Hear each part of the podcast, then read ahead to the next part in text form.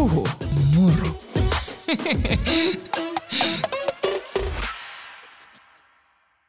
Tervetuloa Puhu muru podcastiin pariin.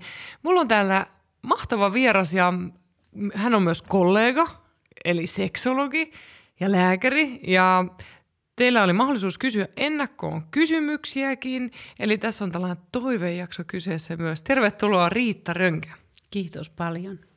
Ja sä oot urologi. Facebookissa tunnetaan naisurologina etenkin.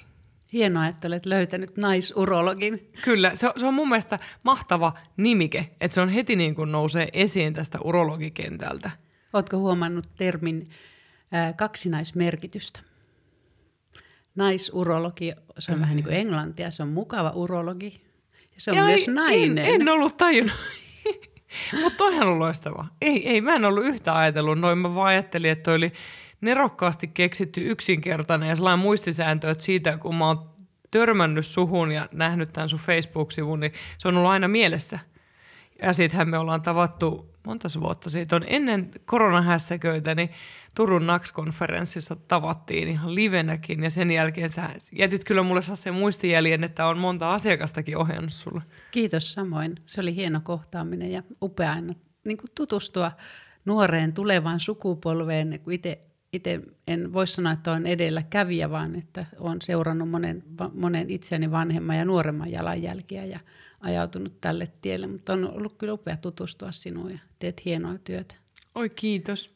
Samoin sus, sussa oli, niin kuin me tuossa äsken ennen kuin painettiin rekkiä, niin puhuttiin, että jotenkin siellä Turussakin Väisälän Leenahan meidät tutustutti toisiimme.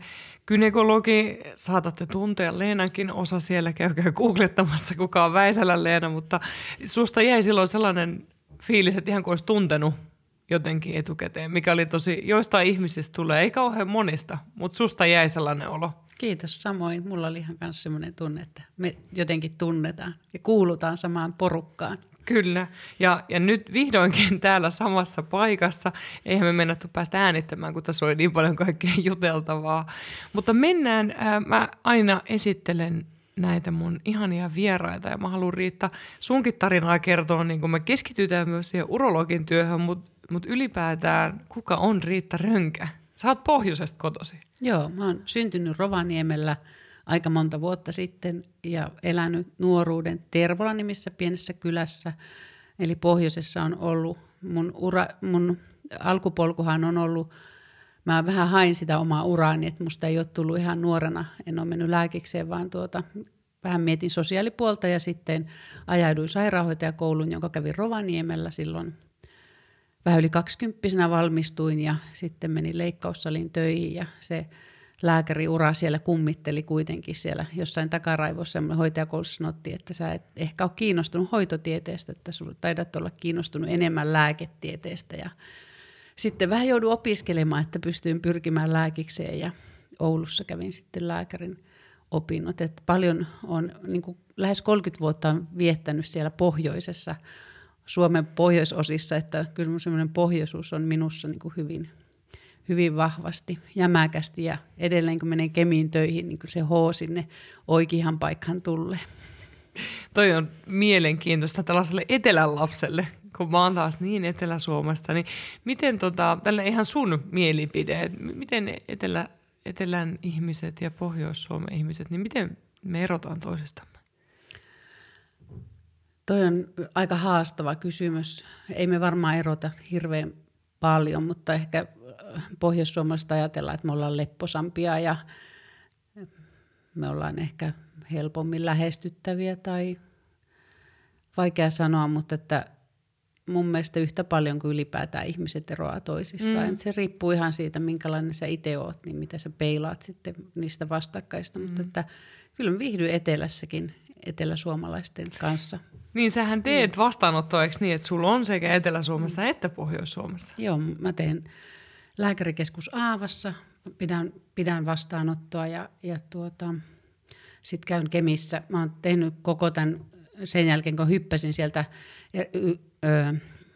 yliopistosairaalasta pois, niin sitten ajauduin yksityispuolelle ja kuitenkin se sairaalamaailman työ kuitenkin jotenkin tuntui kiinnostavalta, niin sitten tämmöinen konsult, konsultoiva urologin työ on sitten pysynyt mukana koko tämän 14 vuotta, kun mä oon tehnyt yksityislääkärin työtä, niin olen tehnyt tämmöistä kombinoitua työtä, että en ole ihan puhtaasti yksityislääkäri, että se tällä hetkellä siis kuusi vuotta on käynyt sillä Kemissä Länsi-Pohjan saira- keskussairaalassa työssä.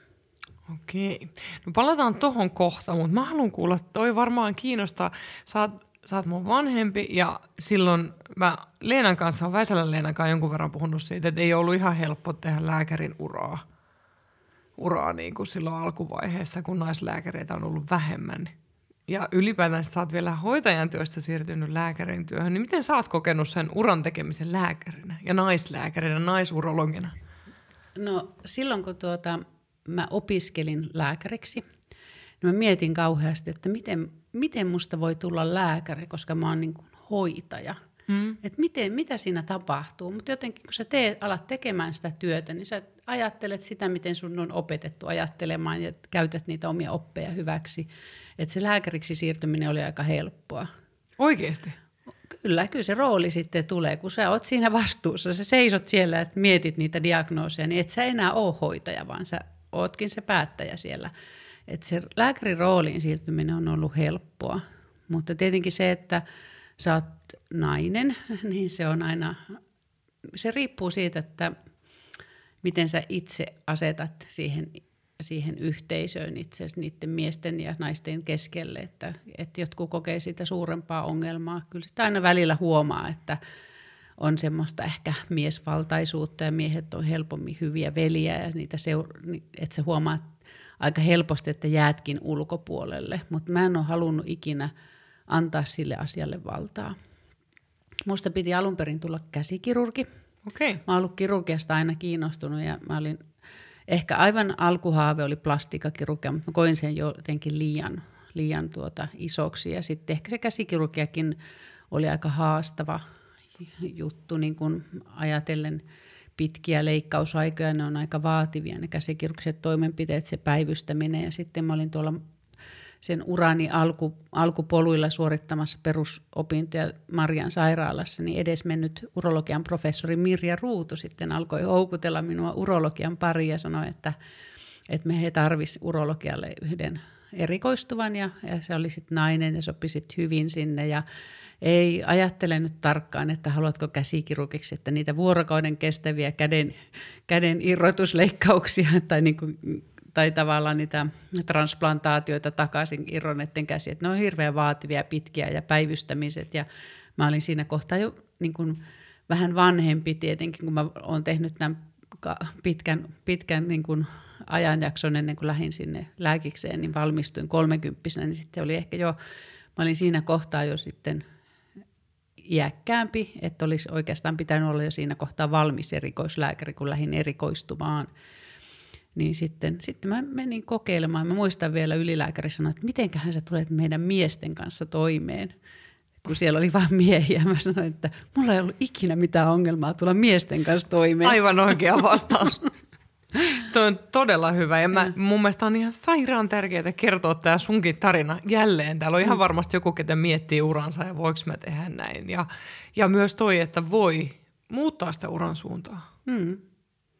Kyllä, ja sitten niin kuin se tietenkin, että kun sä teet, sun pitää olla siellä yliopistosairaalassa tekemässä, saat ne opit ja kokemuksen. Mä kyllä lähin aika nopeasti, kun mä sain erikoislääkärin paperit sieltä, niin – pois. Oikeastaan se, mihin, mikä johti siihen, että mä päätin lähteä sieltä pois. Mä kyllästyin semmoiseen kankean yliopistosairaalan meininkiä siihen, että semmoinen, kun se HUS alkoi laajentua, niin se oikeastaan me vähän erkaannuttiin toisista. Me kaikki tehtiin sitä kiireistä työtä. Meillä ei ollut aikaa siinä enää siinä työyhteisössä hoitaa sitä työyhteisöä sinällään. Jotenkin semmoinen tietynlainen keskittyvyys, kyvyttömyys sitä yhtä ihmistä kohtaan ja semmoinen, että me oltiin semmoisessa laitoksessa. Mä oon aina arvostanut sitä ihmisen kohtaamista jotenkin siinä työssä, niin mä päätin, että tämä ei ehkä ole se, mitä mä haluan tehdä.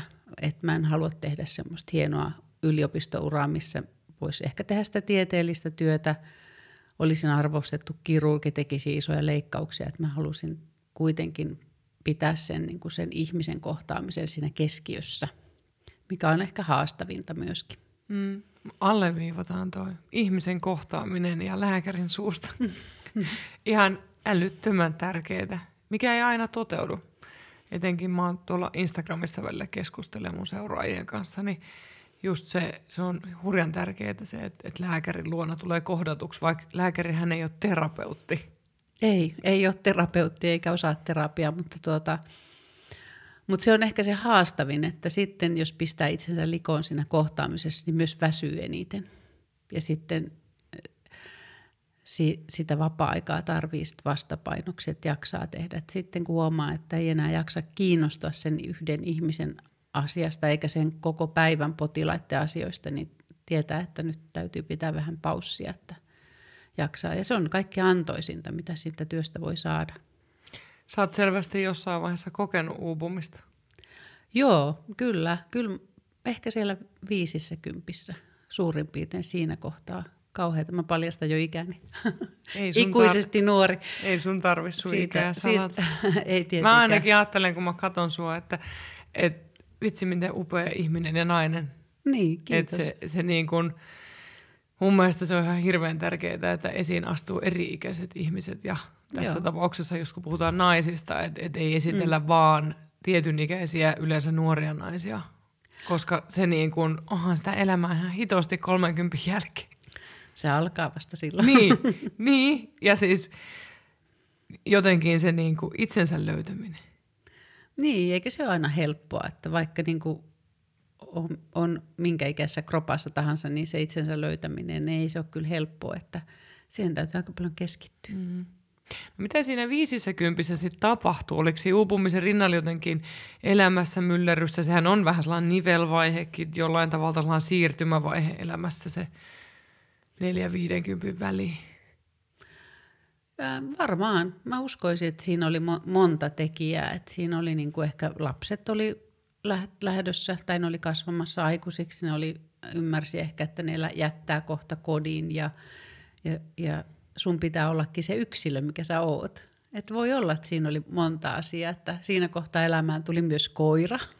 Mikä koira sulla on? Mulla on Jack Russellin terrieri, niitä on nyt kaksi, no että niin. on kuusi vuotta tämä tää vanhempi koira ja nyt on tämmöinen vajaa yksivuotias toinen, kaksi tyttökoiraa, niin mä oon ihan, ne on ollut parasta oikeastaan niin kuin sen jälkeen. Mutta kyllä varmaan jonkunlaista myös siihen semmoista yksin tekemisen uupumusta, että kun sä teet yksin vastaanottoa ja harvoin, vaikka niin ne potilaskontaktit palkitsevat, niin, niin jo, kyllä sitä niin kuin ajattelee aina, että osaanko mä auttaa oikein ihmisiä ja teenkö mä oikealla tavalla tätä työtä. Onko mä lähtenyt väärälle niin kuin uralle, että osaanko mä, niin onko mä, teenkö mä vielä sitä työtä sillä tavalla niin kuin guidelinesit sanoo, että hoidanko mä oikealla tavoilla, vai onko mä alkanut tekemään sitä jollakin oma, omilla menetelmillä, tai onko mun diagnostiikka vääristynyt. Et siinä on monta asiaa, miten sä niinku tarkkailet itseä ja sitten niinku mistä sä saat sitä responssia siihen, että, että sä teet oikein ja potilaat niinku on tyytyväisiä. Et se, on, se on hirveän moninainen juttu, että, että kyllä mä siinä kohtaa kävin myös terapiassa. Et mä olin kolme vuotta, kävin terapiaa ja se kyllä auttoi siihen, ehkä siihen oman itsensä ymmärtämiseen. Mutta se tie jatkuu ja matka jatkuu edelleen, että en ole siinä kohtaa vieläkään valmis. Mm. Sähän nostit esiin tosi tärkeitä asioita ja samaan aikaan mä ajattelen, että niin kuin, no, terapeutti ja lääkäri varmaan tuossa löytää yhteistä pintaa siinä just, että kyllä sitä omaa työtä täytyy reflektoida. Ja sitten se on välillä aika rankkaakin niin kuin, miettiä, että tekeekö oikein ja miten käyttää sitä tiettyä valtaa, mikä on, liittyy siihen omaan työhön väkisinkin. Että et voi, voi ja pitää sanoa toisen ihmisen elämästä asioita ääneen. Ja sitten se yksin tekeminen, koska siinä on velvollisuus ja kaikki se, että saat yksin niiden asioiden kanssa. Mutta tosi hienoa, että sä toit ääneen tuonne, että, että se on tärkeää ja hyväkin myös lähteä terapiaan.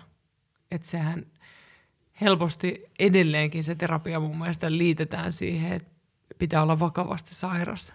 Että mielenterveyshaasteet pitää olla tietyssä pisteessä ennen kuin mennään terapiaan, vaikka terapiapuhe lisääntyy. Niin Joo, ilman muuta. Että, että ja ymmärtää itse se, mm. milloin pitää ottaa koppi omasta elämästä. Että sitten kun on, on jo niin pitkällä, että ei ymmärrä, niin, niin se, sitten on vaikeampi korjata niitä. Kyllä. Ja kuitenkin on vaan tämä elämä. Kyllä. Ja myös se just toi, että se matka jatkuu.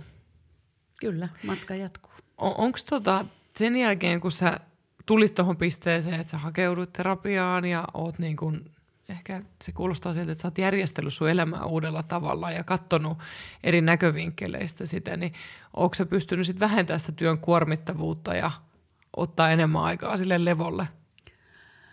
Juu, kyllä on. Mä, silloin mä täytin 50 vuotta. Mä päätin, että jokainen huhtikuu vietetään Lapissa. Et meillä on ollut 10 vuotta Lapissa toinen koti ja, ja silloin mä päätin, että se, mä menen sinne. Se huhtikuu on ollut mulle, sitten mä vasta tajusin, miten huhtikuu on ollut mulle aina vaikeaa täällä. Koska se päivä alkaa Lapissa piden, pidentyä ja sitten mä nautin siitä päivän pidentymistä. Se, se, ei, se on ihan eri, mitä täällä tapahtuu jotenkin se kevään puhkeaminen, se kevään alkaminen, siellähän on vielä talvi huhtikuussa, mutta se on ollut mulle niin kuin yksi merkittävä asia. Sitten mä aloin lisätä työtä vastaanottoja Lapissa sillä tavalla, että mä pystyin viettämään pidempiä niin kuin viikonloppuja. Että se on yksi, miten mä oon vähentänyt työtä. Että nyt mä oon niin kuin oikeastaan koko ajan enemmän ja enemmän, että joku sanoi hienosti, että kun eläke, eläkeikää ei voi, niin kuin, tai sitä eläkeaikaa, sä et voi niin kuin jatkaa sieltä loppupäästä, niin sitä pitää alkaa niin kuin jatkaa täältä alkupäästä. Että Aa. mä oon jo vähän menossa sitä kohti, että onhan mulla vielä kymmenen vuotta aikaa niin kuin varmaan eläkeikään, mutta että, että kun en, en ole vielä ihan 60, niin, mutta mä oon ajatellut, että mä, että mä oon oikeutettu siihen, että mä voin vähän vähentää sitä, niin sitten mä jaksan tehdä tosi hyvin sitä, mitä mä teen. Olet ehdottomasti. Annetaan lupa tässä ja nyt. Ja tota samaa mun mielestä niin kun pitäisi nuorempanakin osata vaalia. Et, Kyllä. et jos se oma jaksaminen on kortilla, niin sitä on tärkeää tarkastella uudella tavalla ja antaa lupa. Mutta ehkä meidät opetetaan jotenkin siihen, että, että pitää mennä, niin kuin ainakin kun sä oot sairaalamaailmassa tehnyt työtä, niin sitten jotenkin sulla on vaikea ymmärtää, että hei sun pitää tehdä kahdeksasta neljään sitä työtä. Että haloo, kuka mulle käs, kuka sanoo, että mun pitää tehdä kahdeksasta neljään. Että mä voin mennä hyvin kello kymmeneksi töihin. Tai nyt mä voin olla täällä puhumassa maanantai-aamuna podcastissa. Ihanaa, että tulit ja, ja odotit, vaikka tässä oli pieniä niin kuin, säätöjäkin, niin tämä on, tää on tosi tärkeää ja hyvä, että tulit. Ja mä, mä kyllä niin kuin, mä jäin miettimään itse sitä, että miten sä koet on, tota, oliko sulla sellaista kipuilua siinä, kun sä oot vähentänyt työntekoa tai muuttanut sitä sellaista, että onko mä nyt hyvä työntekijä tai jotain sellaista epämääräistä ahdistusta. Kyllä, kyllä siihen liittyy se semmoinen tietynlainen just se järjestys että näin pitää tehdä. Että kyllä, kyllä se selvästi, että sä niin kun helposti ajattelet, että toiset ovat sallittuja tekemään vähemmän työtä, mm. etkä ajattele, että myös minä olen sallittu. Että mulle on myös sallittua se, että mä väsyn ja huomioin itseni ja te, niin kun säätelen sitä omaa työaikaani ja hoidan kuntoa ja Mm. se, se on merkittävä asia. Sitten myös se, mitä mä oon tehnyt kaksi vuotta, niin, tai ehkä jo kohta kolmekin vuotta, niin mä kuul, kävin semmoisessa kehotyöskentelyssä Hanna Proteruksen kanssa. Okei. Okay. Ja se oli kans ihan mieletön juttu. Ja Hanna, Hanna sitten lanseerasi mun elämään aamujumpan tämmöisen tietynlaisen venyttelyyn. Ja sitten sanoi, että sä oot niin tunnollisen oloinen ihminen, että sä varmaan teet. Mä, mä en ole mikään yhtään tunnollinen henkilö, että mä en tee mitään koskaan, jos joku käskee mun tehdä joka päivä sitä. Mä en missään nimessä ole semmoinen. Ja sitten mä jostain syystä mä aloin tekemään sitä Hannan mulle tekemään aamujumppaa. Mä oon tehnyt sitä kohta kolme vuotta. Wow. Lähes joka aamu. Eli sä oot todella juurruttanut sen sun arkeen. Joo. Mitä se on tuonut? Oi, se on tuonut vaikka mitä. Mä he, mä, niin kun, sit mä oon alkanut menemään aikaisemmin nukkumaan. Mä herään hyvissä ajoin ja sitten mä kerkeen siihen. Ei mene kuin 15 minuuttia, 20 minuuttia. Se riippuu siitä, että joka aamu vähän, niin kun, mä teen sitä eri flowlla, että miltä musta tuntuu. Ja toki jos on kiire, niin en tee sitä. Mutta se on aika tärkeää.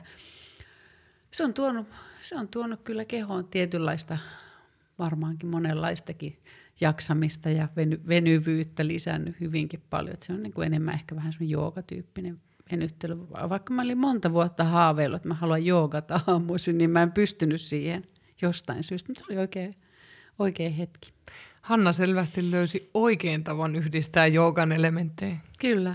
Tossakin mä jotenkin itse ajattelen, että joogaankin liittyy helposti se, että sit, kun se ei tietyissä muodoissa sovi kaikille ja sitten ajattelee, että no ei tämä on mun juttu. Mutta kun jos sitä vähän soveltaisi, niin voi olla, että se olisikin oma. Ja niin kuin ton, mitä sä sanoit myös, että vaikka sulla on se ohjelma, niin sä kuuntelet sun kehoa ja mm. sovellat sitä, niin pisteet sille. Tämäkin alle viivotaan. Kyllä. Koska toihan on myös sitä meidän tiettyä suorittajaminää, mikä sanoo, mm. että tämä pitää tehdä nyt näin. Tai muuten se ei ole oikein. Kyllä, nyt viimeiset ehkä vajan puoli vuotta, niin ennen sitä aamuvenyttelyä mä vielä istun ja rauhoitun ja meditoin. Se on nyt uutta. Eikö se ole aika hienoa? Mäkin, mä oon nyt, tämä on mun ihan kanssa viimeaikaisen juttu, että mä oon opetellut meditoimista, kun mulla on kanssa aika äänekäs pää. tai jotenkin tälleen mä oon diagnosoinut itteni, että se ei mennä hiljentyä. Mutta se on aika jännä, mitä siellä alkaa tapahtua, vaikka se vie vähän aikaa. Kyllä, kyllä. Että miten se niin kun, ja miten se, siihen voi sit päivän aikanakin palata siihen aamun tilanteeseen, että sitä jotenkin kaipaa, että se kuuluu siihen aamuun. Kyllä. Ja toi on myös sellainen, no nyt me ollaan täällä mun hiljaisessa terapiatilassa, että mä aina väliin mietin, että kotona toi meditoiminen on kyllä välillä aika vaikeaa noiden kolmen lapsen kanssa. Ja mä en tiedä, miten, miten muuten sun koirat reagoi sun aamujumppaa ja tota, meditoimiseen? No joskus ne jumppaa mukana, mutta tuota, ne on hauskaa. Koirasta, koiraa kannattaa katsoa, mitä koira tekee aamuisin, niin siinä on oikeastaan se, mitä, mitä ihmisenkin kuuluu tehdä. Koirahan venyttelee. Mm. Ja se on aika mielettömän näköinen, mitä se tekee selkärangalle, mitä meidänkin pitäisi tehdä. Niin. Mutta tänä aamuna oli hu- huvittava hetki, kun mä olin siellä yläkerrassa, pistin kaikki ovet kiinni ja mä menin sinne tilaan, että mä menen sinne näin. Niin mä kuulin sinne ovien taakse yläkertaan koiran vinkumisen. Ensin se haukkui ja sitten se pieni koira vinkui siellä. Sitten mä menin sinne alas, niin se istui siellä jossain nurkassa. Ja se oli ihan pelästyneen näköinen. Mä otin sen pienen koiran sitten syliin ja halailin sitä. Se se, ihan, se oli niin kuin, mä en tiedä mitä silloin oli tapahtunut, mutta se pelkäsi siellä jotain. Oi.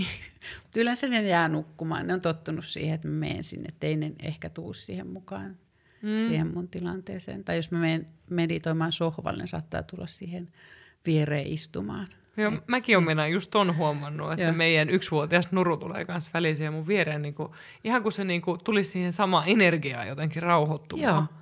Kyllä. Ja sitten se saattaa jäädä siihen makaamaan silleen, niin kuin ketarat kattoo kohti, niin kuin, että se jää, jatkaa meditaatiota, kun mä lopetan. Kyllä. Mutta no, otetaanko tämä urologin työ nyt suurempaan tarkasteluun, koska tästähän myös mun seuraajat oli hirveän kiinnostuneita. Tota, kerro vielä se, että miten se sun työ muuttuu, tai millaista se on nyt sen jälkeen, kun sä jätit se yliopisto sairaalamaailman. Ja... No mä ensinnäkin voisin sanoa sen, että aina jos sä sanot jollekin, että sä oot urologi, mm. niin se on jotenkin aina ihmeellinen asia, että ai urologi. Ja sitten niin kuin jotenkin se mielletään aina, että urologi on niin kuin miesten lääkäri, mutta urologihan on naisten ja miesten virtsaelinten lääkäri. Ja, ja tuota, mulla on myös andrologia erityispätevyys, joka on sitten sitä miestautioppia varsinaisesti. Niin se, mulla tietenkin on paljon miespotilaita, mutta että silloin kun mä muu, lähdin tuota, hyksistä pois, niin siinä kohtaa mä tein sitä andrologia erityispätevyyspalveluita. Kävin tuolla Turussa, Turussa tuota, fysiologian laitoksella olin mukana semmoisissa tutkimusprojekteissa ja sitten tutkin niitä, niihin tutkimuksiin kuuluvia potilaita ja miehiä. Sitten vähän opeteltiin erilaisia asioita ja hedelmällisyyteenkin liittyviä asioita aika paljon. Ja siinä meni ehkä se eka vuosi vähän totuutellessa ja sitten mä aloin tekemään sitä yksityisvastaanottoa niin kuin lisäksi siinä ohessa. Ja sitten sit kun mä sain ne palvelut täyteen, niin sitten mä tuota, lisäsin tietenkin sitä. Ja alussahan sitä joutui pitää aika monessa eri paikkaa, että nyt mä oon keskittänyt kaikki, kaikki tuota, työpäivät, mitä on täällä etelässä, niin se on lääkärikeskus Aavassa. Että Sä oot siellä Kampissa, missä mäkin olen käynyt niin. kynekologilla. Niin... niin, ja Tapiolassa myöskin. Niin, niin Tapiola joo. oli toinen. Joo.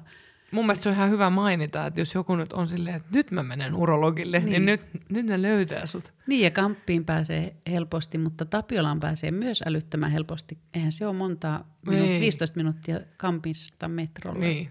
Halleluja on... metro, se on kyllä nopea. Ja missä se on pohjoisessa sitten kanssa?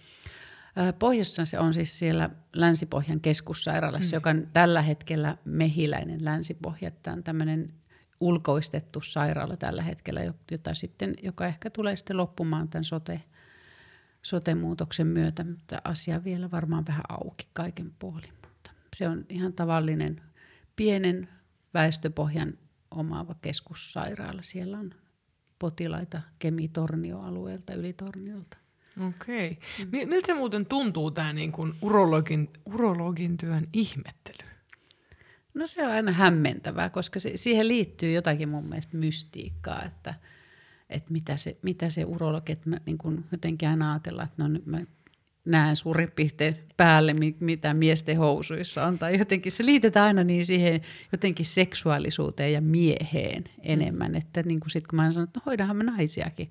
Että naisillakin on virtsaamisongelmia. Että, ja tietenkin syövät niitä ja usein ajatella, että syövät liittyy urologiaan. Eturauhasen vaivat on urologiaa. Esimerkiksi munuais, munu, mä oon poistanut munuaisiakin, leikannut. Nyt, en ole, nyt ne on siirtynyt yliopistosairaaloihin, mutta on Kemin jakson aikanakin vielä leikkasin muutamia, poistin munuaisia. Ja tietenkin sairaalassa teen virtsarakkokasvainten höyläyksiä, eturauhasen höyläyksiä. Et se on ihan tämmöistä niin oikeiden kunnon tautien hoitamista, että potilaat on oikeasti sairaita ja niillä on vaikeita vaita, vaikeitakin vaivoja, ovat vakavasti sairaita. Niin se ei ole vaan erektiovaikeuksia. Eikä erektiovaikeuksistakaan pidä sanoa vaan, mutta se helposti mun mielestä ajatellaan niin. Niin penikseen jotenkin. Niin. Niin, kuin. niin ja sitten tietenkin yksityispuolella on toki mulla tämä myöskin yksityispuolella virtsaamisongelmista kärsiviä, on kipupotilaita, on virtsarakkokipuisia potilaita, lantioalueen kipuja on paljon, mitkä niin kuin, liitetään niin kuin, urologisiin elimiin, on, on esinahkaongelmia, on kiveksen kasvaimia, kiveksen vesikiveksiä, on hormonitoiminnan häiriöitä. Eli tosi monipuolisesti. Niin, kyllä. Siis kun kuuntelee, mm. tota, että siinähän on paljon tosi niin. erilaisia. Seksuaalisuus ja erektiot on yksi osa sitä, tai seksuaalisuushan tulee kaikkiin asioihin. Sehän tulee kaikkiin tauteihin, ei vaan urologisiin sairauksiin, vaikka seksuaalisuus on aina meidän mukana. Ehdottomasti. öö, mä, mä törmäsin tähän, kun mä sanoin, että mun podiin tulee vieraksi urologi, niin yksi mun tuttava sanoi, että miten ihminen päätyy urologiksi? Tuo on mun vähän sama kysymys kuin miten ihminen päätyy kynekologiksi. Että se jotenkin ihmetyttää ihmisiä, että miksi se käsikirurgiksi päätyminen on jotenkin luonnollisempaa. Et mitä sä luulet, liittyykö tähänkin tämä seksuaalisuus just, mikä tekee siitä sellaiseen? Varmaan, mä, mä luulen sen. Tä, mä muistan itsekin, kun mä olin lääkiksessä, niin mä jotenkin naureskelin jotain, että joo, että, sit mä, joo, että jos mun menee kaikki ihan niin mönkään, niin sitten musta tulee varmaan urologi. Oikeasti? en mä edes tajua, mihin se niinku liittyi siinä, siinä vaiheessa. Mä, se oli joku kurssikaveri, joka teki urologialle jotain. Ja ehkä siinä kohtaa itsekin vielä oli tietämätön siitä, että mitä se on. Ja sitten kun mä sanoin jollekin, että, että musta ei tule käsikirurgi, että musta tulee urologi, niin sitten joku sanoi, että sitten totesi, että no onhan se niin käsi ja urologia, että nehän vähän niin kuin liittyy yhteen. Sitten mä jäin miettimään, että miten ne nyt liittyy yhteen, tai onko se jotain käteen vetämistä vai mitä se niin kuin on. Mutta että kyllä se mä luulen, että se niin kuin, siinä on hämmentävää, että nainen tutkii miestä. Että on mulle joku potilas mun uran alkuvaiheessa sanonut, että no et tainnut valita ihan alas oikein. Että sä et varmaan tuu saamaan potilaita. Oikeesti? Kyllä. Oliko tämä, tota, no en mä tiedä, onko sille väliin tämä sanoja nainen vai mies, toi jotenkin hämmentää tuommoinen lause. Niin, ja sitten on mulle sanottu, että no miten sä voit hoitaa, kun sä oot, no mä sanoin näin, että sä oot kaunis nainen, että miten sä voit hoitaa – miespotilaita, että miten ne suhtautuu sinuun. Mä sanon, mulle, mun, muhun kaikki potilaat on suhtautunut aina asiallisesti. Mä oon aina lääkäri. Eihän mä voi ulkonäölle tai mm. ulkomuodolle, ei voi mitään. Niin kuin et ei, säkään. Ei. Että, että se on niin kuin jännä, mitä siinä on kaikkea takana. Niin se vaikuttaa tosi paljon, miten itse tulee siihen tilanteeseen mm. ja minkälaisen, mm. niin kuin sä sanoit, niin saatat sen lääkärin roolin. Ja siinä on se tietty mm. etäisyys myös mukana sen lääkärin roolin kautta. Niin ja hirveän Tämä valkoinen takkihan tekee mistään vähän kylmiä. niin, ri- riippuu vähän. Tota, mä mietin sitä, että, että onko se, oliko se silloin uran alkuvaiheessa sulle jännittävää, kun toi on noin intiimiä? kuitenkin se työ myös ajoittain. Niin, vai onko se alastomuuden tai eri kehon osien tutkiminen, niin oliko se sulle alustasti luonnollista? Tämä varmaan on monille sellainen mie- asia, mikä mietityttää, jotenkin jopa nolostuttaa miettiä tuollaista kysymystä.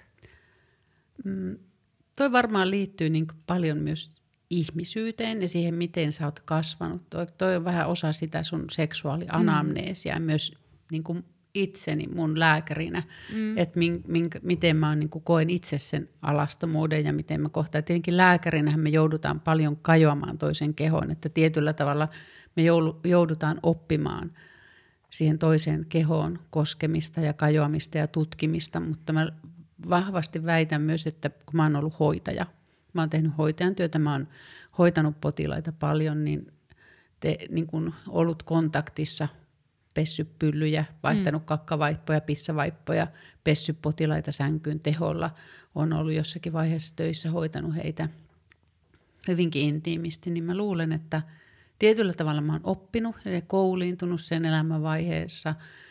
Tietyllä tavalla mä oon itse aika luonnonlapsi. Mä, meillä on ollut aika vapaata kotona, sillä ei ole koskaan häve, tarvinnut hävetä, että voiko kulkea alasti. Mä oon ollut ihan pro-saunoja, mä oon saunottanut kaikki naapurin miehet, että että mä oon niinku rakastanut saunomista ja mä oon ollut aika pieni tyttö toki, mutta että en niin pieni, ehkä kymmenvuotena vielä naapurin setän kanssa kävin saunomassa, että ehkä, ehkä se vähän riippuu siitäkin, että miten sä itse suhtaudut siihen, siihen omaan kehoon ja kohtaat. Ja tietenkin se, että mä en ajattele niin, että kun mä teen tutkimusta potilaalle, niin mä kunnioitan sen potilaan kehoa. Että mä teen siitä tutkimustilanteesta aika kliinisen. Ja se sillä tavalla, että mä, kun sanon mitä mä teen, mä en halua niin kuin nolata ihmistä siinä kohtaa. että se on niin kuin sille, että mä haluan, että se olisi helppo. Toki ihmiset sanoo, että heitä pelottaa ja nolottaa tai näin, mutta se ei ole väärin pelätä tietenkään, ei siinä ole mitään noloa, mutta että totta kai me itsekin tietää, kun meet lääkärille, mm. gynekologille riisut pikkupöksyt jalasta ja meet siihen gynekologiseen asentoon. Mä oon samalla tavalla se ihminen ja tutkittava siinä kohtaa. Mm. Toi varmaan helpottaa aika moni, ketkä kuuntelee tätä, että et miten tavallaan se, mikä se lääkärin ajatus on. Että sä ajattelet kyllä tosi tolleen ihanan kunnioittavasti ja mä uskon, että toi auttaa niitä, ketä pelottaa myöskin kuulla toi kaikki. Ja toivottavasti, jos nytkin tätä kuuntelee joku, ketä on miettinyt, että pitäisikö mun mennä urologille, että ehkä on joku vaiva jopa, mitä pitäisi käydä näyttämässä. Niin... Ja enemmän ehkä lääkäri ajattelee sitä tutkimustilannetta niin kuin, e, e, niin kuin diagnostiikka mielessä sen sairauden tutkimisena ja toteamisena, kuin sinä, että sä arvostelet toisen kehoa. Kyllä. enemmänkin siinä on se taustatekijät, sä haluat ja sit ehkä se myöskin se lääkärin työn niin kun, se idea, miksi sä haluat olla lääkäri, sä haluat, niin sä oot kiinnostunut selvittämään jonkun ongelman. Mm. Vähän niin kuin sä olisit salapoliisi. Että Kyllä. Niin kuin, että siihen, se, se, se, tulee se tarve, että sä löydät ratkaisun. Mm. Ja sit, sitä menee niin kuin vaan sitä kohti. Kyllä toivottavasti te ihmiset pystyy pitämään tuon mielessä. Ja sitten mä itse toivon, että kumpa sun kaltaisia lääkäreitä olisi enemmän, että just niin kuin avattaisiin ne just mitä tehdään, vaikka just, että minkälaisia toimenpiteitä nyt tehdään mitä, mitä tutkitaan ja miksi tutkitaan. Että se, sehän helpottaa tosi paljon siinä tutkittavana olemista ja se on sellaista kunnioitusta ja, ja sitä, että varmistetaan se suostumus, että, suostumus myös, että voin tehdä näin ja näin. Kyllä. Mä tässä sanoisin, mitä Jope Ruonansuu sanoi, että jossakin sketsissä, että aattelepa omalle kohdalle. Erittäin hyvin sanottu. Joo, sun pitäisi kouluttaa selvästi nuoria lääkäreitä. Kuulostaa just sieltä, tai kaiken ikäisiä joissain määrin. Tota, me, tossahan oli näitä kysymyksiä mun seuraajilta, niin Öm, yksi sellainen aika peruskysymys, mihin mä törmään ylipäätään se, että mikä on se hetki, jolloin urologille pitäisi mennä? Onko jotain sellaista tiettyä ikää tai perustilannetta? Urologille pitää mennä silloin, kun sulla on joku oire, että sä huomaat, että sulla on jotain vikaa esinahassa, kiveksissä,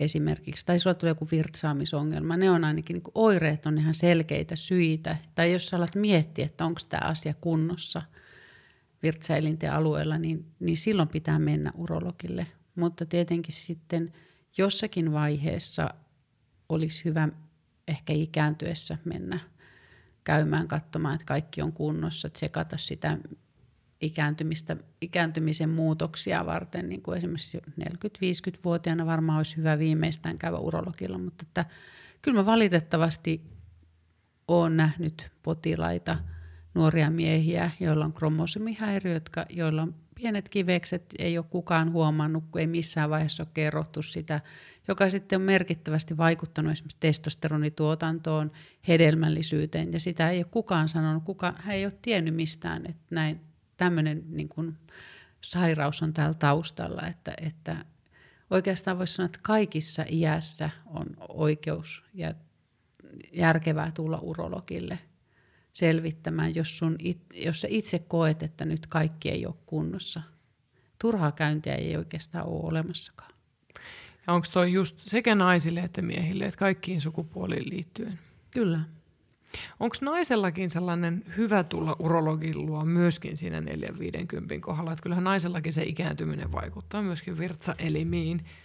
No kyllä varmaan, mutta naiset ehkä käy enemmän siellä kynekologilla mm. ja kynekologi ehkä ka- ottaa myöskin kantaa helposti virtsaamisongelmiin. Voi helposti katsoa, jos on, on vaikka tihentynyttä virtsaamistarvetta, niin samalla ultraäänellä katsoa, että onko rakko tyhjentynyt normaalisti ja minkä tyyppinen se virtsaamisongelma on, että tarvisiko kenties urologin apua. Että, että kyllä naisetkin, mä en tiedä, että naiset ei ehkä tuu niin säännönmukaisesti, että miehillä on se eturauhanen, joka sitten ikääntyessä aiheuttaa enemmän niitä virtsaamisongelmia, että naisilla ei ole sen, semmoista eturauhasta, joka aiheuttaisi, että naisilla ehkä enemmän se virtsan karkailu, tihentynyt virtsaamistarve, rakon alueen kivut, jotka, jotka sitten niin kuin aiheuttaa sen, että, että he tulee sitten uro, urologin vastaanotolle helpommin. Naiset tulee ehkä enemmän oireissa. Miehet okay. tulee monesti vaan ihan semmoiseen perustsekkaukseen. Minkä ikäiseen nämä miehet tulee perustsekkaukseen vapaaehtoisena? Vai tuleeko ne kumppani esimerkiksi tota, suosituksesta? Tai... No voi olla, että kumppani. Kumppanit yleensä lähettää kyllä oireista. Mm että et ne sanoo, että nyt tämä on tämmöinen, että nyt pitäisi mennä urologille. Mutta tuota, sanotaanko, on mulla varmaan 35-vuotiaitakin miehiä, jotka tulee, tulee jo tsekkauttaa. Ja varsinkin, jos heidän suvussa on eturauhassyöpää, niin he haluaa, ne on tietoisia siitä riskistä, että on ehkä suurempi riski sairastua eturauhassyöpään, niin haluaa tsekkauttaa sen. Tai sitten joku vaan haluaa tulla, että tulee niin vuoden parin välein käymään haluaa, että katsotaan, että kaikki on kunnossa. Onko se miehillä vähän samalla lailla kuin naisillakin tämä, niin kuin, että kynekologiluona käymisestäkin, eihän se ole enää silleen, että pitäisi käydä parin vuoden välein, ole erityistä syytä, mutta sitten sittenhän sit osa käy kuitenkin. Mä oon itse sellainen, että mun mielestä on esimerkiksi kiva käydä vaan säännöllisesti, että mä tiedän, että kaikki on hyvin, niin mun ei tarvitse miettiä sitä. Joo, kyllä. Varmaan osa miehistä on, että ehkä ei niin paljon ole niitä, jotka käy säännöllisesti, että enemmänkin ehkä oireet, oireiden takia, mutta on niitä muutamia. Ehkä prosentti voi olla potilaista, jotka tulee aina tarkastuttaa, niin haluaa, että katsotaan tietyt asiat, tietyt laboratoriokokeet. Ja se. Pieni mainostauko. Nautinto on sinussa verkkokurssi löytyy osoitteesta www.puhumuru.fi kautta verkkokurssi. Ootko valmis lähteä tutustumaan vielä lisää sun nautintoon yksin tai yhdessä oman kumppanin kanssa? Ei ole väliä, ootko sinkku vai suhteessa. Nautintoa sä voit lisätä joka tapauksessa. Haluatko esimerkiksi oppia puhumaan lisää seksuaalisuudesta, koska se on todellakin hyvän seksin reseptin yksi tärkeimpiä ominaisuuksia. Sä voit samalla myös liittyä Puhumuru uutiskirjan tilaajiksi, eli mun muruseks, koska silloin sä saat kaikkia spessuetuja. Esimerkiksi nyt heti alkuun nautintoon sinussa verkkokurssin alekoodin ja viisi oivallusta terapian vastaanotolta videon, minkä avulla sä tuut aivan varmasti tekemään uusia oivalluksia myös itsestäsi. Eli mene osoitteeseen www.puhumuru.fi kautta verkkokurssi. Ja mainostauko päättyy. Mikä on se perusurologin se tarkastus? Mä tiedän, mitä peruskynekologin tarkastus sisältää, mutta mitä perusurologin käynti sisältää, jos se on enemmän tarkastus, että jos selkeää oiretta? No mä yleensä tietenkin haastattelen, kyselen kaikki sairaudet, lääkkeet, tämmöiset. Ja sitten mitä mä tutkin, niin mä tutkin kivekset. Mä katson, että ne kivekset täyttää normaali mitat. Normaali kives on semmoinen noin neljä senttiä. Se on semmoinen pienen kananmunan kokoinen, ei ehkä ihan niin suuri, mutta, mutta neljä senttiä on suurin piirtein. Sitten kokeile vähän, miltä se kives tuntuu, että onko se semmoinen jämäkkä. Sehän jää myötä alkaa vähän sitten veltostua, kun se testosteronituotanto sieltä sitten jää myötä vähän vähenee. Ja, ja tuota, sitten mä katon peniksen, katon, katon sen esinahan, miten se esinahka liukuu terskan yli, onko se ahdas normaalin näköinen, katon miltä se terska näyttää, katon virtsaputken suun, onko se normaalisti auki. En niin monesti vähän tunnustelenkin sen, sen, sen peniksen, että se on normaalin tuntuneen. Ei välttämättä, jos siinä ei ole ollut mitään erityistä. Sitten sitten aina katsotaan myös se eturauhanen, tutkitaan se peräaukon kautta tunnustellen. Mies makaa kyljellään, se ei kestä montaa sekuntia. Sitä miehet aina pelkää. Niin, se toihan on, niin on toi stand-up-vitsi ja se on niin kuin kaikki alla tämä niin kuin eturauhasen tutkiminen. Mm. Onko miehet kuinka tietoisia tuosta eturauhasen tutkimisen tärkeydestä? Kyllä mä luulen. Kyllä mä luulen, että on. Kyllä sitä luulisin, että niin paljon puhutaan eturausyövästä. Se on kuitenkin miesten yleisin syöpä Suomessa, vaikka se ei ole yleisin tappaja, mutta tuota, on, on, kyllä mä luulen, että suuri osa tietää, että on olemassa eturauhanen ja eturauhaseen voi tulla syöpä, eturauhanen kasvaa ja se aiheuttaa virtsaamisongelmia, mutta ei kaikki, ei välttämättä kaikki. Ja se va, joskus mietin, tietääkö miehet, missä eturauhanen on. Toi on mun mielestä hyvä kysymys. Itse asiassa toi on sellainen, minkä mä ainakin täällä niin terapiavastaanotolla välillä, kun käydään anatomiaa läpi, niin ei kaikki tiedä. Ei. Mä niin kuin on sitä mieltä. Uskallan olla sitä mieltä. Kyllä, ja sitten jotenkin, joo. Eikä sitä ole mun mielestä kunnolla esimerkiksi terveystiedossa. Että mun mielestä toi niin kuin, mun pojalla oli just noin kasiluokan terveystiedon systeemit, niin mun mielestä se voisi olla sielläkin. Se on siellä, mutta jotenkin se jää ehkä kuitenkin vähän sinne piiloon, että sen niin kuin ymmärrys siitä, kuinka tärkeä sekin olisi tiedostaa läpi elämän. Niin, jotenkin se on niin mysteeri, mikä se on ja mm. miten, mikä sen virka on tai mitä se tekee, että, että se tuottaa kuitenkin siemen nestettä, mm. se rauhanen. Että, ja sitten se on virtsaputken jatkumo, se virtsaputki niin kuin laajenee rauhaseksi. Sillä se voisi niin kuin ajatella, että, se, että kun se jatkuu se virtsaputki, niin sitten se laajenee sieltä loppuosasta rauhaseksi, joka sitten yhtyy, yhtyy virtsarakkoon. Mulla tuli just sellainen olo, että mun täytyy kaivaa sen koululaisen kirjat vielä kerran esiin, että katsoa, että onko se siellä. Niin, aivan. Tämä, tämä on mielenkiintoista, kun näihin samoihin asioihin törmää, miten niitä tällä hetkellä opetetaan nuorille. Mutta siis onneksi on terveystieto. Täytyy sanoa, että on se mennyt eteenpäin. Joo, kyllä.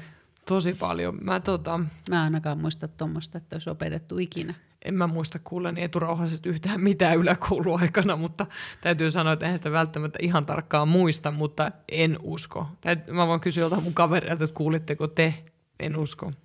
Mutta täällä oli tällainen kysymys, että onko nuoren miehen haluttomuus harvinaista? Onko tämä sellaista, mikä liittyy urologin työhön vielä vai meneekö se jo sitten vähän ohi?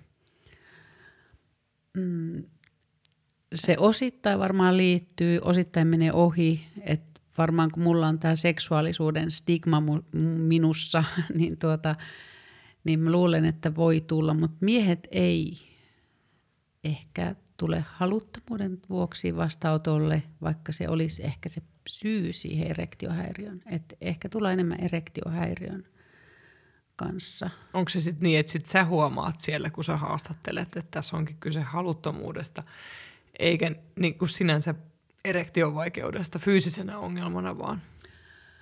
Joo, voi olla, että, että mies ei itsekään ehkä ymmärrä sitä, tai että, siinä on, että siellä on monta, monta taustatekijää, että että ehkä on se pornon katsominen on yksi, mikä monesti nuorten miesten erektiohäiriön taustatekijä on.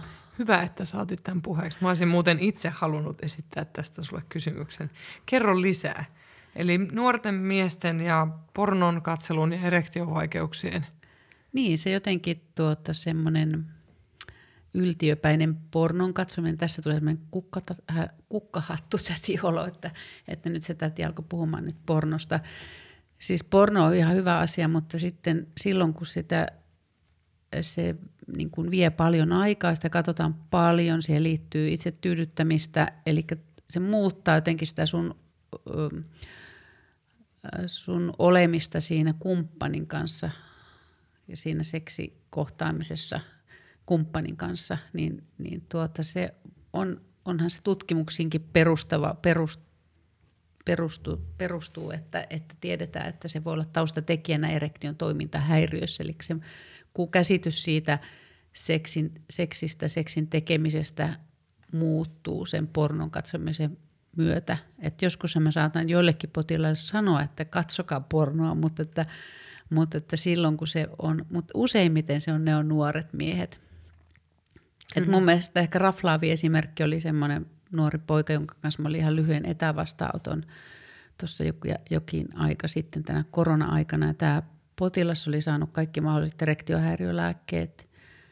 Hän oli saanut myös tämmöistä niin sanottua ultraäänihoitoa siihen erektiohäiriönsä. Ja sitten me, tämä lyhyen keskustelun aikana mä kysyin, että katoksa paljon pornoa?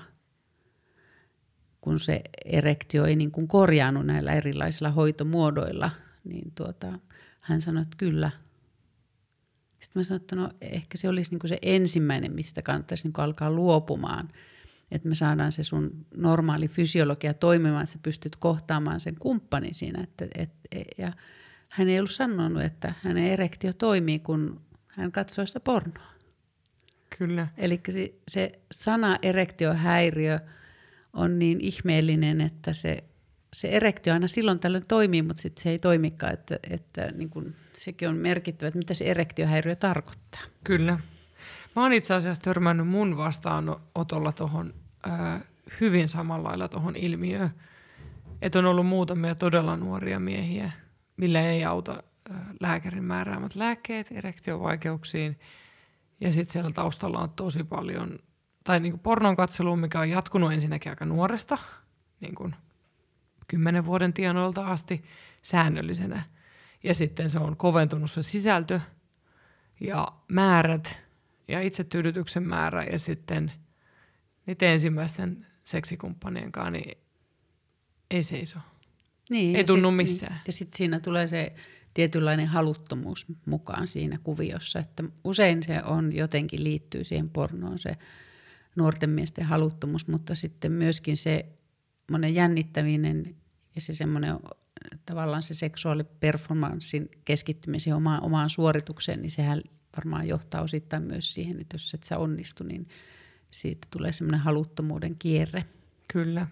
Ja sitten mä ajattelen, että tästä on myöskin sellainen tietty, tietty silta siihen, kun me puhuttiin siitä aamujumpasta ja meditaatiosta, että kai se porno on sellaista niin kuin seksuaalisuuden ulkoistamista, että se voi olla hauska lisä – mm. ottaa sieltä ulkopuolelta vähän sisäpuolelle asioita, mutta sitten jos se perustuu ulkopuolelta tulevaan ärsykkeeseen, mikä on kuin valmis ruoka, Kyllä. kun mm. meidän seksuaalinen mieli tarvitsisi puhtaita raaka-aineita tänne.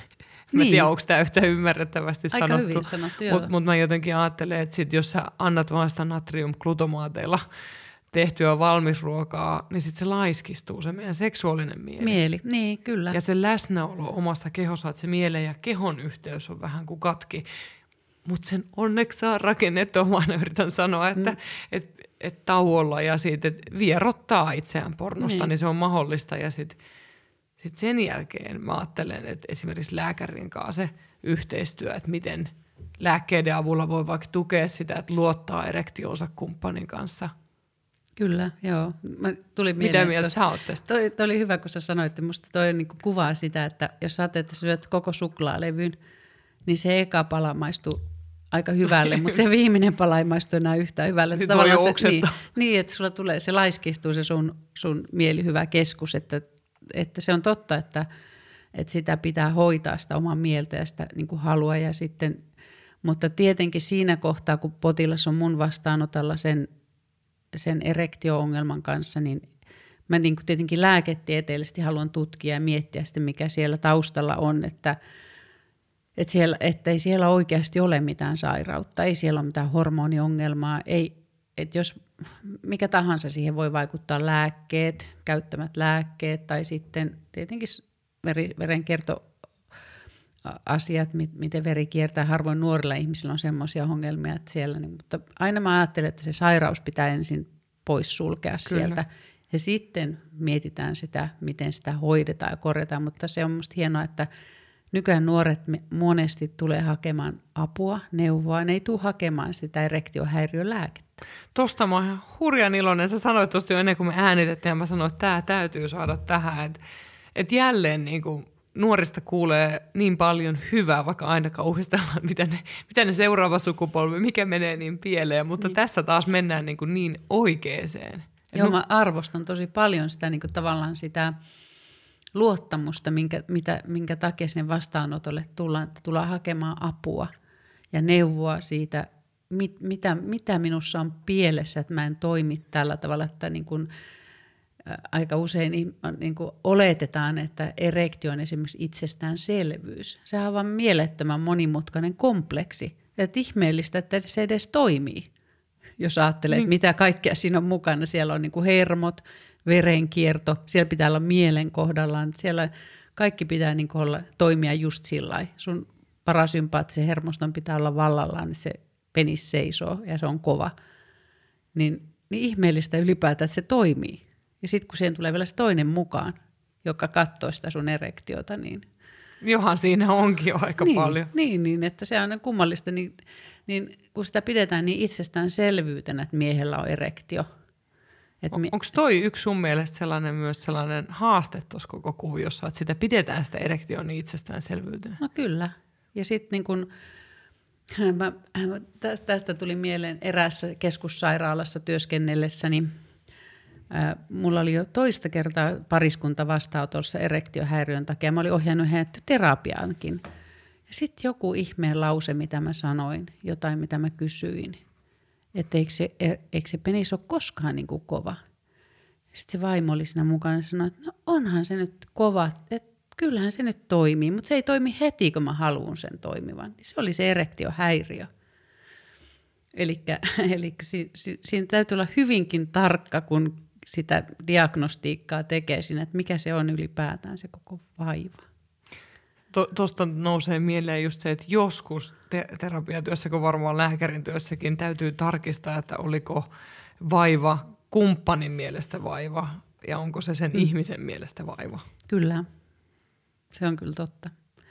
Että aina voisi olla parempi niin. tutkimaan ja haastattelemaan.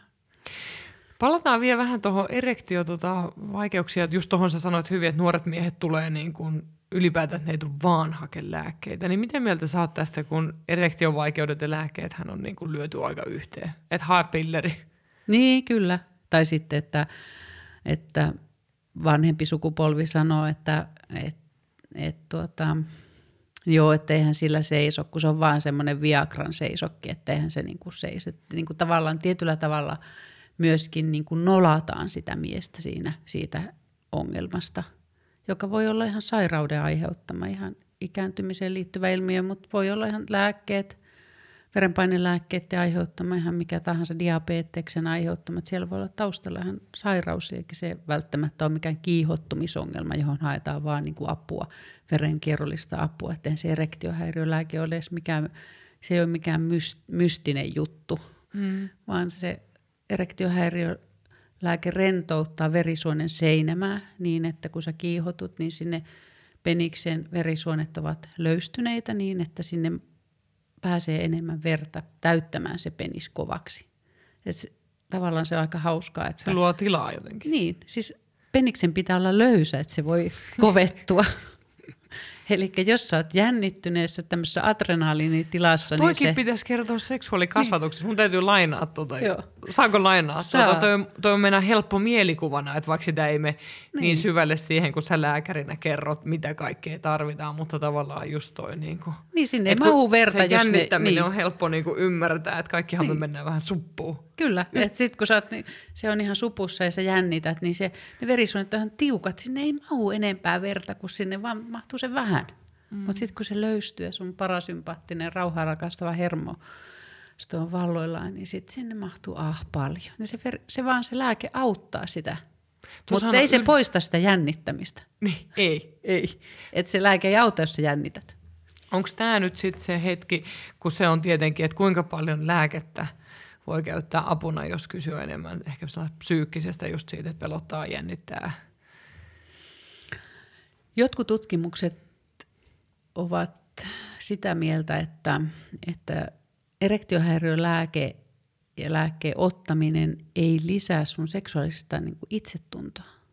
Eli se voi niin kuin heikentää sun itsetuntoa. Että se, tavallaan sä alat syyttää siitä, että mä en toimi, mun keho ei toimi kunnolla, kun mä joudun ottaa lääkkeen. Että se vähän riippuu, että mä aika paljon haarukoin sitä asiaa sit vastaanotolla, että jos niin kuin nuori mies, joka on seksuaalisen taipaleensa alkuvaiheella ja siihen liittyy selkeästi semmoinen jännittäminen ja ei olla vielä edetty niissä seksuaalisuuden portaissa niin korkealle, että, että voidaan olla kumppanin kanssa niin lähekkäin, että esimerkiksi yhdyntä onnistuu. Mä yleensä kyllä neuvon myöskin sitä, että se, sekin on aika kova sana, että jos sä pystyt saamaan ejakulaation, siemensyöksyä ja orgasmi siinä, että se, se penis ei ole jossain piilossa. Mm. Et sekin on jo aika kova sana, että, että se toimii siinä kohtaa, että sä pystyt olemaan sen nautinnon hetkellä sen toisen silmien edessä, etkä sä kätke sitä penistä jonnekin anukseen tai emättimeen piiloon, jossa sä saat sen, niin kun, että opettelee sitä, sitä, sitä erektion toimintaa, na, niin kun siihen luottaa siihen, että se toimii. Mutta Toi tuota, oli tosi mm. viisaasti sanottu. Mm. Ja mä luulen, että olisi, täytyy haastatella vähän mun miesasiakkaita ja omakin aviomiestä. Mm. Toi on mielenkiintoinen kysymys, että kuinka moni mies on toisaalta miettinyt tuota just noin. Niin. Että kuinka intiimiä se toisaalta on olla toisien silmien edessä versus niin, että se on piilossa toisen sisällä. Niin, En mäkään ajatellut sitä noin. että mä laitan äkkiä sen piiloon tuonne. Niin toi on tosi tota, mielenkiintoinen ajatus. Niin. Ja aido, aidosti niin kuin toihan on sellainen, kun mä oon nais, naisten kanssa, on naisten orgasmivaikeuksien kanssa ollut paljon tekemisissä, niin monihan kokee huomattavasti intiimimpänä just kosketella vaikka itseään toisen edessä. Et siinä on joku ihan erilainen taso kuin se, että on yhdynnässä. Kyllä. Niin ja sitten niin kuin sekin, että sä koskettelet itseäsi toisten, toisen nähden. Sekin on, sehän on todella, mutta niin kuin, että tavallaan sitä kiihottumista voi lisätä niin monella tavalla ja se on niin kuin tietenkin se yksi sen erektionkin toiminnan perusta ja sen mä uskon, että se on missä iässä tahansa.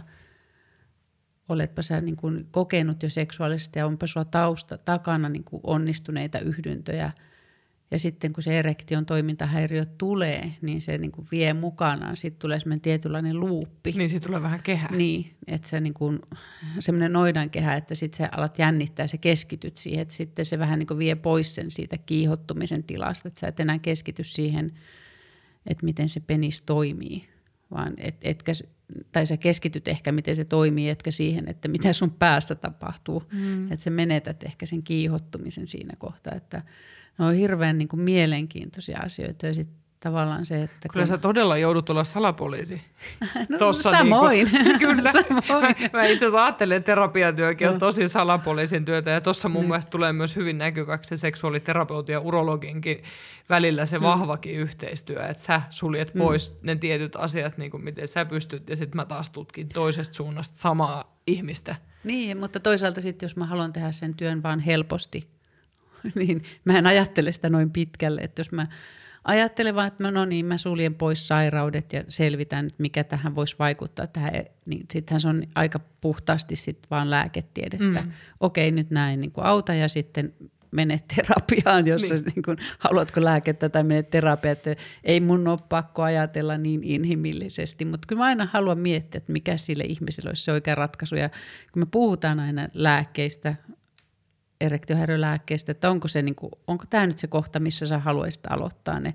Tai että jos on vaikka eronnut pitkästä parisuhteesta ja sitten tulee uusi parisuhde ja sitten se onkin jännittävämpää ja se ei toimikaan niin kuin se on aikaisemmin toiminut siinä entisessä suhteessa. Se on aina se notkahdustilanne usein. Niin, onhan se hurja muutos niin, niin kuin, Öö, no ylipäätään parisuhteiden jälkeen, on se sitten yheillä juttu tai uusi suhde niin kuin pidemmällä aikavälillä. Niin Kyllä.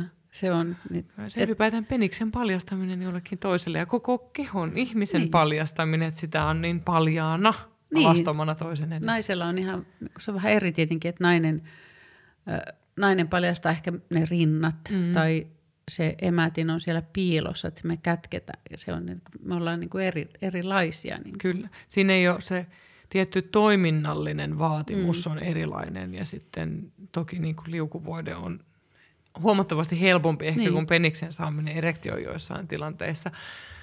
Mutta se on erilaista. Mun mielestä niitä ei pidä verrata toisaalta ei, liikaa. Ei, ei. Mutta mut itse asiassa mun on pakko sanoa tuohon, mistä me äsken puhuttiin, että kun sä puhut siitä, että täytyy niinku olla rentona ja löysä, että se penis voi täyttyä verestä ja saada se erektio, niin toihan on hyvin sama kuin toisaalta nainen, jos puhutaan nyt yhdyntäseksistä ja se jännittää kovasti lantionpohjalihaksia. Niin, kyllä. Niin samalla laillahan se niin kuin – se jännitys ja itsensä pakettiin laittaminen estää sen nautinnon ja aiheuttaa jopa kipu. Kyllä, ja sitten niin kun sillä lantion pohjalla on myös tosi paljon merkitystä niin kuin tietenkin naiselle seksuaalitoiminnoissa, virtsaamisessa ja muuta, mutta niin miehelle myös siemen syöksyssä, orgasmin kokemuksessa, että sillä lantion pohjalla on sielläkin merkitystä, että, että miten se toimii, miten sä hallitset sitä, onko se, jos se on hirveän jäykkä, jäykkä sä oot jännittynyt, se voi vaikuttaa myös siihen, miten sä koet. Tai sitten jos sun lihakset on veltostuneet, niin miten sä koet orgasmi. Se on niin kuin hirveän... Tämä oli loistavaa, että saatit tämän esiin, niin. koska mun mielestä, jos niin kuin mietittiin sitä, että tietääkö miehet eturauhasen, niin siinä ollaan menty eteenpäin. Mutta miehet ja lihakset on mun mielestä kyllä niin kuin oikeasti mysteeri vielä aika monelle. No on joo, ja sitten niitä lantiopohjakipuusiahan mä näen tosi paljon, että ne vielä mielletään miehet tulee vastaanotolle, ne kertoo, että niillä on, niillä on niin krooninen eturauhastulehdus ja sitten ne on syöneet vuosikausia antibiootteja ja sitten se aina tulee se kipu jostain ja sitten se kestää aikaan, se menee pois. Että kyllä niitä paljon on semmoiseen niin stressiin liittyvää, että toi, miten se sanotaan, pelvis is mirror of the soul. Eli? Kyllä. Oikeasti. Lantion pohja on sielun peili. Onpa mielenkiintoista. Nyt mäkin olen hiljaa. to, toi on hyvä. Mä kirjoitan tuon ylös, sen takia mä oon hi- hiljaa ja oikeasti se kyllä pistää miettimään. Todella hyvin sanottu. Tota, toivottavasti muutkin jäätte miettimään tota. Mut Suomessa on paljon hyviä lantiopohjafysioterapeutteja. Sanopa että... jonkun nimi. Annetaan mainostila nyt, koska mun mielestä hyvien tyyppien luokse ihmisten on ihana löytää. Niitä on niin paljon, että mä en halua mitään järjestystä, mutta mm. tietenkin aivan kuruhan on tietenkin Anu Parantainen. Kyllä, Anu, Anu, Anu Parantainen on munkin uran alkuvaiheiden tällainen jo kuru, minkä niin kuin nimi tuodaan esille varmaan jokaiselle, ketä opiskelee Kyllä, Anu, Anu paljon kouluttaa ja on, on loistava, taitava. Sonja Toivola on nuori, upea nainen, joka tekee hyvää työtä, paljon kipupotilaita hoitaa, myös, myös pitää pitää, on someaktiivinenkin, mm, nyt yhtäkkiä en muista, on, onko se on omalla nimellään, mutta paljon tekee aktiivisesti työtä. Todennäköisesti se löytää Mari, Googlella. Mari Kamut on myöskin loistava, loistava lantiopohjafyssari. Anun kanssa paljon tekee yhteistyötä. Milla Linde on... Apua, älkää suuttuko mulle, jos mä jonkun... Johanna Koppinen. Niitä on ihan hirveästi. Pelvikus.fi-sivulta löytyy kaikkien lantiopääfyssareiden nimiä, että, että mä arvostan heitä. Mä oon ollut heitä kouluttamassakin urologiselta kannalta ja teen yhteistyötä. Ne on ihan mun oikea käsi, että mä arvostan heidän niin osaamistaan tosi paljon. Joo, mä uskon, että sulla annetaan anteeksi, jos sä et muistanut kaikki. Ja toi on, nyt sä annot just niin kuin ylipäätään, tämä on tärkeää antaa tunnustusta, kun aika monet meidän, niin kuin, kun me tehdään – työtä ihmiskehonkaan, niin siihen tarvitaan sitä moniammatillista piiriä ympärillä. Niin kuin mä sanoin, että olisi ihanaa moniammatillisesti käydä näitä keskusteluja, kun me tehdään niin rinnakkain samojen asioiden ja teemojen äärellä, mutta siihen tarvitaan välillä lääkäriä, välillä fyssaria, välillä terapeuttia.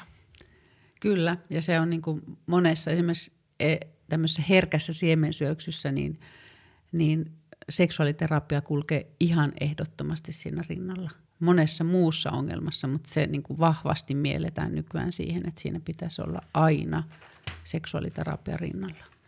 Herkkä siemensyöksy on varmaan myös sellainen, minkä takia sun luo tulla. Kyllä, se on yksi aika tyypillinen oire.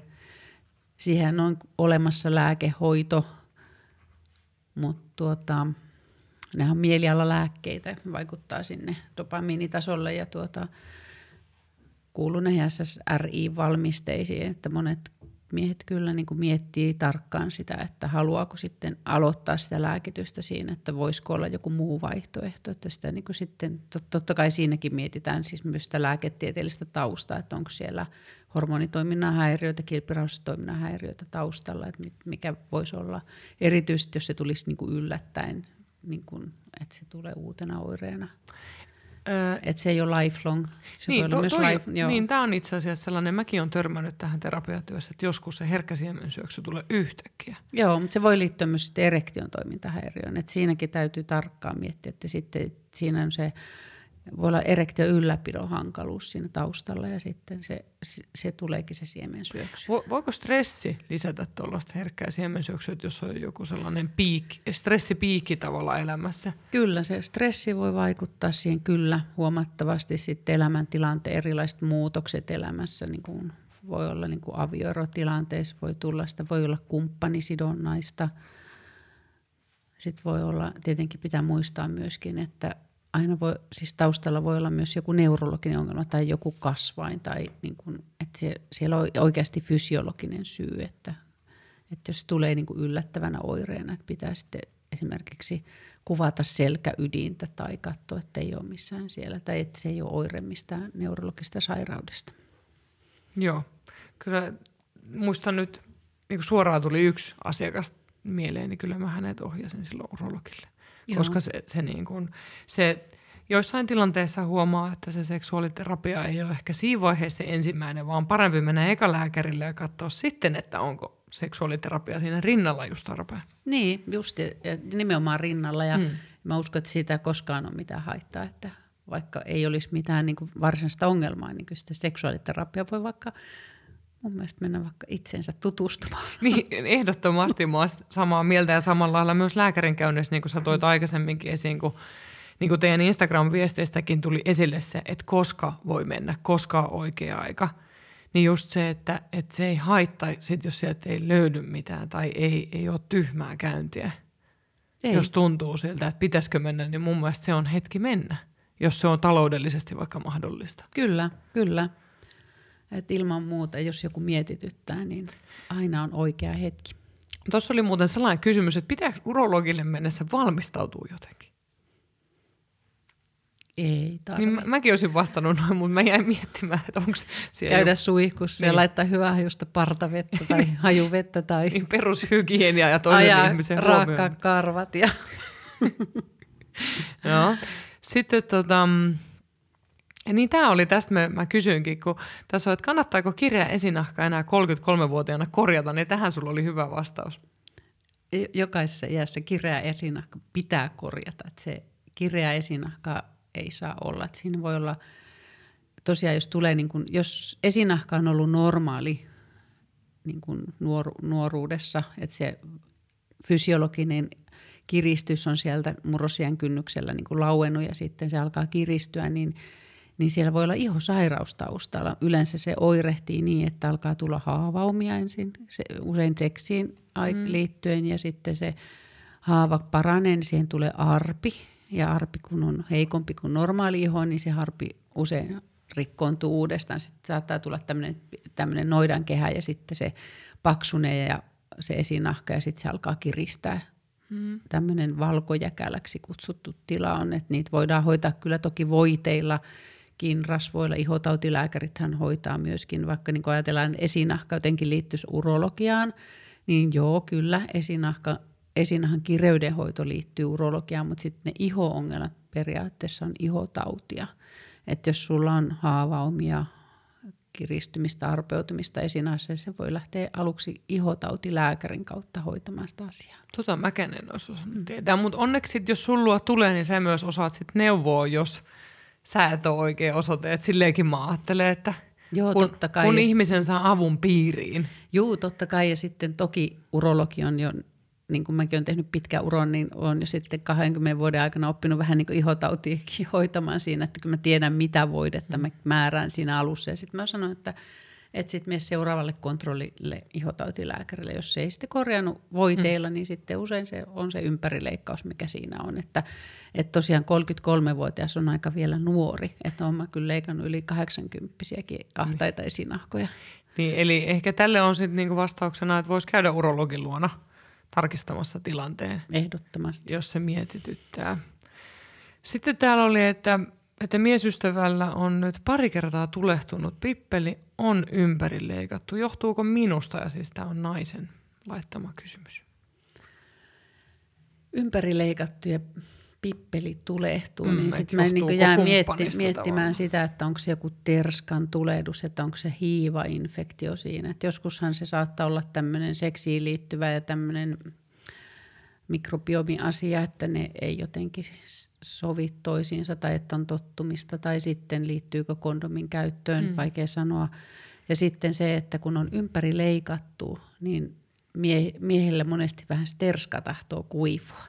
Ja sitten se terskan limakalvota on, on vähän kuiva, niin sitten se on herkempi saamaan erilaisia infektioita. Tarvisiko se jotenkin rasvausta sitten? No joo, ja sitten ainakin välttää sitä saippua pesua ja sitten se, myös se tuntoherkkyys häviää siitä terskasta, jos se, se kuivuu. Että kyllä sitä kannattaa hoitaa. Tässä on tärkeää. Ihoöljyllä esimerkiksi. Onko se joku Seridal sitten? Joku Seridal tämmöinen siis perus, perusöljy, mitä laitetaan sitten korvaan ja Vaikka kookosöljyä. Niin, kookosöljy on muuten aika hyvä Joo, moneen. kyllä. Eli hä- hänkin, kenellä pippeli tulehtuu ja on ympärileikattu, niin ehkä urologin luona käynti voisi olla ihan hyvä. Joo, kyllä. Kyllä se siitä hyvä lähteä. Sitten täällä, täällä oli itse asiassa toinenkin esinahkaan liittyvä, että esinahka on niin kireä, että se liiku erektiossa taaksepäin ilman kipua, niin mitä tehdä? Epäilisin, että aikuisesta miehestä on kuitenkin kyse.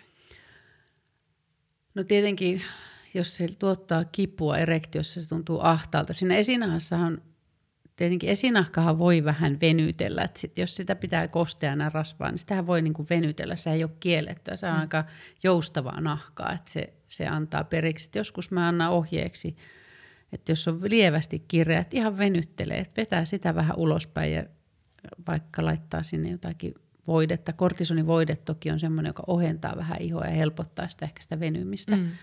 Mutta sitä voi venytellä sitä esinahkaa. Sitten sit joskus voi olla kireä se frenulum siellä, niin, kun, Niin se jänne. niin se jänne siellä. siellä tuota, Toi kyllä sellainen sana, minkä mä opin vasta seksologina. Niin, no mistä sen nyt tietää? Ei sitä En olisi tietää. osannut yhtään mennä sanoa, mihin Niin. suuntaan kehossa se laitetaan. Ei, ei, en mäkään varmaan. Mä oon varmaan, en mä tiedä, koska mä oon se Ja oppinut. vieläkin musta tuntuu, että mun pitää katsoa, miten se kirjoitetaan. Jaa, Frenny. Apua, kirjoitan sen Enkä mä väärin. tiedä johonkin. sille suomenkielistä sanaa. en mä se on joku jänne, Mm. esiin vähän jänne varmaan. Niin tuota, se voi olla joskus myös kireä, että se riittää, että aina ei tarvi ympäri leikkausta. Että voi ottaa sen frenulumin tuota, hoitaa kuntoon, niin se voi sitten helpottaa sitä esinahan kiristymistä ja liikkumista. Että se ei välttämättä. Kyllä. Tämä oli myöskin mielenkiintoinen kysymys, että onko normaalia, että 30-vuotiaan miehen erektio on kovimmillaankin vähän taipuisa ja lainausmerkeissä laiska, ei kivikova? Erektion kovuushan vaihtelee niin kuin seksuaalisen kiihottumisen aikana, että harvoin semmoinen kivikova erektio pysyy koko sen seksin ajan, että, että se, yleensä se liittyy semmoiseen eh, jatkuvan stimulaatioon, että se on ihan kivikova, mutta että vaikea tuosta on sanoa, niin kuin, että mi, mitä se tarkoittaa, että, että kenen, kenen mielikuva se on ja missä kohtaa se on ajateltu, että, että ja erektion kovuushan on se, että se niin kuin myös mitä se mies itse ajattelee siitä erektiosta, mm. että miltä se tuntuu. Että jos erektiolla pystyy yhdyntään, niin kaiketi se on silloin riittävän kova. Mm. Mä Toi it- on hirveän vaikea kysymys Oh. itse asiassa. Tää on, tää on sellainen kysymys, mistä pitäisi saada kysyä lisää. Joo, kyllä. Tai mä it- itse ajattelin Niin. ainakin, harmi kun olisi pitänyt laittaa jatkokysymys. Jatkokysymys, niin, koska tuota, se, äh, si, siinä seksissä ja sitten on niin kuin vaiheita kuitenkin sen kiihottumisen aikana, sen koko seksi, mm. seksi voiko sitä sanoa, se on vähän kumma sana se akti, mutta se, se koko se Mm. seksi, mil, milloin sä alat kiihottua ja milloin sä saat sen erektio ja miten se toimii sen aikana, niin se vaihtelee. Niin, sehän Ja- voi olla niin. ihan lepotilassakin Niin, välillä. kyllä. Ja sitten se, että monethan säikähtää sitä, että kun se meinaa mennä pois, että jos sä oot hyvin intensiivisesti haluat, että se toimii mm. ja se on kovaa koko ajan, niin sitten se voi niinku, se tilanne, kun se vähän veri pakenee sieltä, niin se ei olekaan niin kova, että se vähän löystyy, niin joillekin saattaa tapahtua siinä kohtaa, että ne säikähtää ja menettää sen. Mm. Niin sitten ne halutkin Niin. katoa Niin, myös, että toisaalta joo. kun huomaa vähän, että nyt se hävii. Että niin sit- tavallaan niin kuin luottaa siihen, että se on erilainen se seksin aikana. Sehän riippuu milloin sä, niin kuin, että jos sä kosketat siihen, siihen laiskaa erektioon sitten kosket ja sit stimuloit sitä, niin tuleeko se kovemmaksi. Mm. On. Ja sitten mä mietin just, että tuossa olisi tosi tärkeä puhua kumppanin Niin, kanssa, kyllä. kun tämä oli kumppanin kysymys, ei sen, kenellä on se erektio. Niin, niin. Tavallaan, että, että miten mieltä se kumppani on itse siitä, jos se jotenkin vaivaa. Niin. Niin, ja onko se niin kuin, ja mikä on se mielikuva, mm. niin kuin, mikä on vertailukohde ja mihin verrataan. Mm. Että, että toi on hirveän vaarallinen kysymys. On. Niin ja, kuin, ja siis tosi herkkä aihe. No todellakin.